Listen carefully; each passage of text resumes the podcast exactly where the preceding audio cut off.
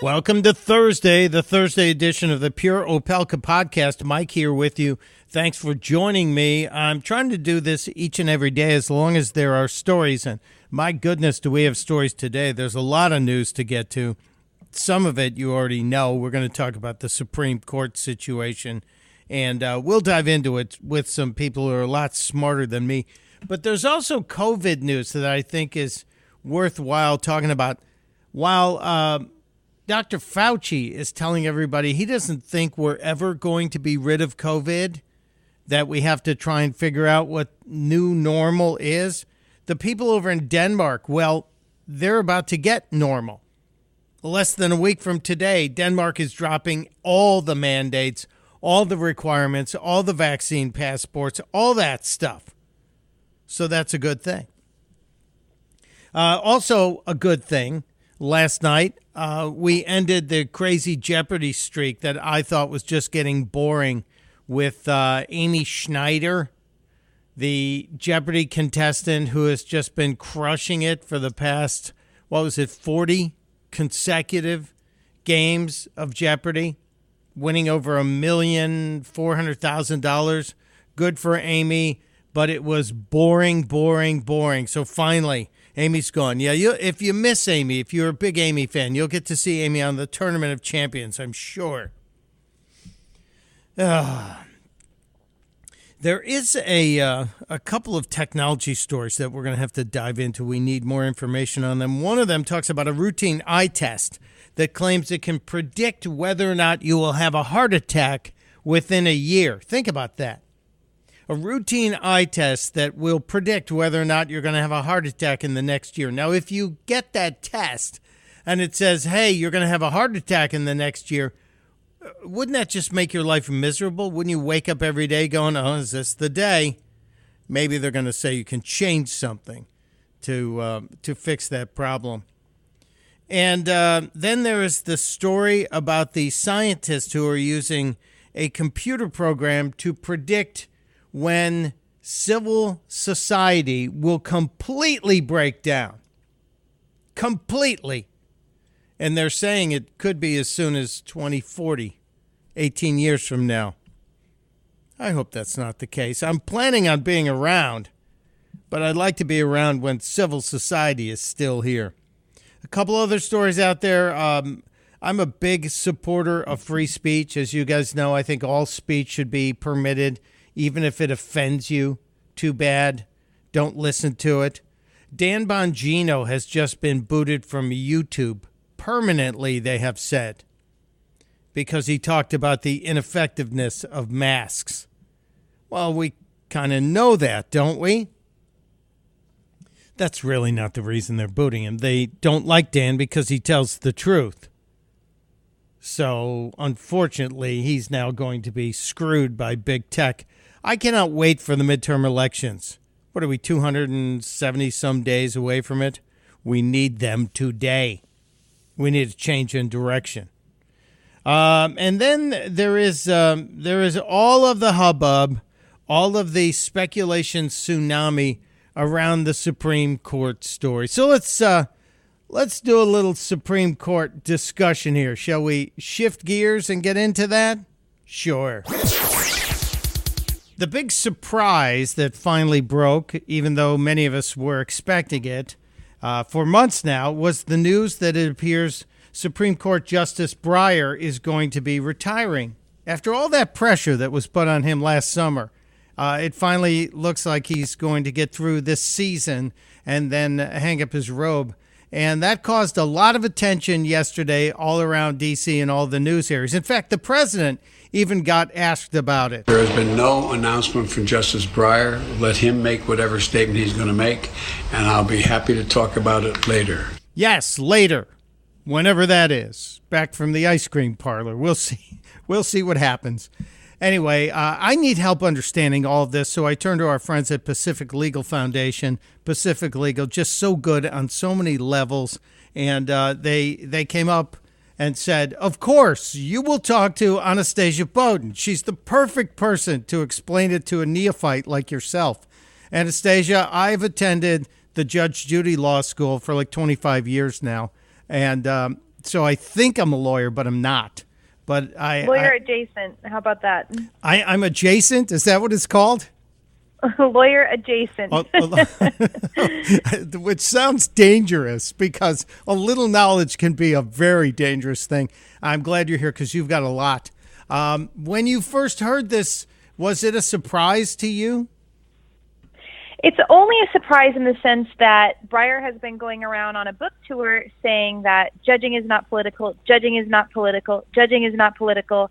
And now he announces just in time to get a replacement confirmed before the midterms and the Dems potentially lose control of the Senate. And so, you know, that that's a little surprising to me. It seemed like Breyer was resisting that pressure. But at the same time, you know, we should expect that that justices do have their eyes on who's going to be nominating their successor. It does not actually transform judging into pure partisan politics. It just means that judicial philosophy tends to align with particular political parties, not always. And that, you know, justices are aware of their legacy and who's going to nominate their successor. So, surprised and unsurprised, I guess. Yeah, I think that's the uh, the most honest and accurate assessment of it. I you just triggered a thought in my mind. Do Supreme Court justices ever hand a list to the president as they're retiring, saying, "Here's a few of my former clerks who are now in high positions. Maybe you should consider one of them." You know that that's not known to be true, but I will say, interestingly, that Kennedy was replaced by Kavanaugh, who was his clerk, and here, uh, one of Biden's supposed top nominees is a former Breyer clerk. That's Ketanji Brown Jackson. And so uh, it may not be that the justices themselves are suggesting are suggesting to the president their potential successors, but it might be that the presidents are suggesting to the justices hey, you know, I can get your former clerk, your favored successor in if you retire now. That's really interesting. And I'm sure all this goes on. We tend to think of institutions like the Supreme Court as this cold body of jurists, and they're really human beings. In fact, I've never been up there, but I understand there's a basketball court on the top floor of the Supreme Court that they use to work out. Have you ever been up there and seen that? I haven't seen that, but I have heard that. Yeah, they are human beings. They have an ice cream machine in their in their uh, cafeteria. They have all sorts of fun things. They're not totally cold blooded. Good. That makes me feel better. Even the ones I disagree with on some of their political stances or their, uh, let's just say, their rulings on things. So, uh, Justice Breyer retiring after the current session. Then we will, I guess, get the list of uh, approved or the slim down list of those. But you mentioned um, the uh, D.C. Circuit Court judge. Was that Kenji? Um, I, I, forgot the rest of her name. Yes, Ketanji Brown Jackson. Ketanji. Ketanji Brown Jackson. And she seems to be the leading candidate right now among all the cool kids in the know on this. Yeah, by all accounts, it's always hard to tell. The Supreme Court that is, you know, locked in such secrecy that it always kind of uh, uh, gets dribbles down to us in, in small doses, and we have to wade through it and figure out what's real or not. Another contender is a California Supreme Court Justice, Leondra Kruger. She's a former Deputy Solicitor General. One thing notable about this whole process, and and again, some people are speculating it's why Breyer is now choosing to step down, is that Biden had pledged to nominate the first black woman as a Supreme Court justice. So all of the top nominees, of course, will fit that demographic because that has been his pledge. Yeah, it has been, and you know, it's it is kind of interesting that that statement returns the week that the court is hearing the arguments uh, regarding Harvard and North Carolina in terms of affirmative action, because that's basically affirmative action on the highest court, is it not? That's a very astute observation. you know, that adds a dimension to it about why the timing might be just now, especially with the court poised to strike down affirmative action as violating the Equal Protection Clause, which of course ensures to all of us that we will be treated equally, that the government will not look at us as simply members of our racial groups, that it will treat us as individuals worthy of you know, a, a, full consideration of what we bring to the table. And that's a really interesting thing that, you know, everyone expects. Well, I think many people expect, I should say, the Supreme Court, you, you'd be a fool to bet on what they're going to do. But many people expect the Supreme Court to say that affirmative action is no longer uh, acceptable. And here we have that announcement, which now allows Biden to to make good on his pledge.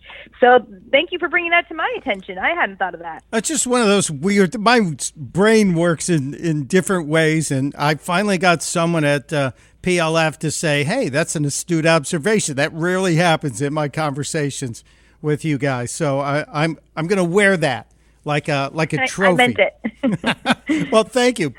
You you can take it and use it however you want. So that's key. Uh, before we get out of here, I, I know this um, this decision is going to be monumental for Joe Biden. It's also a distraction from a lot of the uh, polling problems he's having right now, and so I'm sure this is welcomed by the White House. But do you think there is going to be a charm offensive with Republicans to make sure we don't have the kind of uh, confirmation hearing circus uh, that we saw for the last two confirmations? Yeah, I have two thoughts on that. One is that this this confirmation will not be as consequential as the few most recent confirmations because it's not going to change the ideological balance of the court. Uh, you know, there's not even a five four split really anymore. It's six three, and so it doesn't matter who's nominated. You know, largely um, in terms of judicial philosophy, things are going to stay the same. But that being said, you know, it can be a rallying cry for both sides of the uh, people on both sides of the aisle when it comes to politics because Democrats can say, hey, hey, hey, let's, you know, uh, rally the troops and look at this good that Biden's doing, or let's make sure that we don't lose the Senate. Look how important the Senate is. But by the same token, the the right can say, hey, this is how important the Senate it is. If you're upset with the nomination, if, you want to reclaim the courts, then we need to win back the Senate. So I think it's a rallying cry for both sides. It's a win-win for everybody. All right, one final. For every politician. That, that, you're well. That's a very good point. Very astute point. If I could throw it back at you, Anastasia. Uh, one quick one because I've been talking about this for a while. I love to play the dramatic political games in these situations. I talked for weeks about rehoming the dog in the Biden White House. You know, they took the bad dog that was biting all the Secret Service agents and pooping in the kitchen, and they rehomed that dog to another family somewhere. We don't know where. And I thought, well, if you got someone that's not popular, not doing the right thing, you can rehome them too. So, um, what do you think the odds are that Biden would fool us all and rehome uh, the vice president into the Supreme Court and then maybe bring in, I don't know, somebody like Hillary Clinton into the White House? You know, that's an interesting question, especially because there's been talk about what's going to happen. Um, you know, people have been whispering, is is Kamala going to make a run for it and try to oust Biden? So that's one way of neutralizing her. And certainly we've seen that in the past. Historically, we have seen presidents um, reposition political rivals at the Supreme Court. Lincoln famously did this um, with Salmon P. Chase. That was his biggest rival at the time. And he said, Well, I'm going to put you on the Supreme Court and you're no longer a threat. So that's a, a potential consideration. But on the other hand, you have to think about how popular she is right now. I don't know if that would be a popular choice with Biden's base, but it would be a very interesting political move in line with what presidents have done in history. I love this stuff. This is a soap opera for geeks like me. And I hope you'll come back as this thing gets more interesting, Anastasia. You're always welcome here.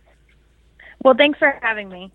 And if you're interested, go to uh, Pacific Legal Foundation is it plf.org or pacificlegal.org? pacificlegal.org and we just heard recently this week that we're going to have a case at the Supreme Court this term. So, yeah, if you're interested in Supreme Court stuff, uh, we'll be there. Woohoo. Thanks very much. I appreciate you.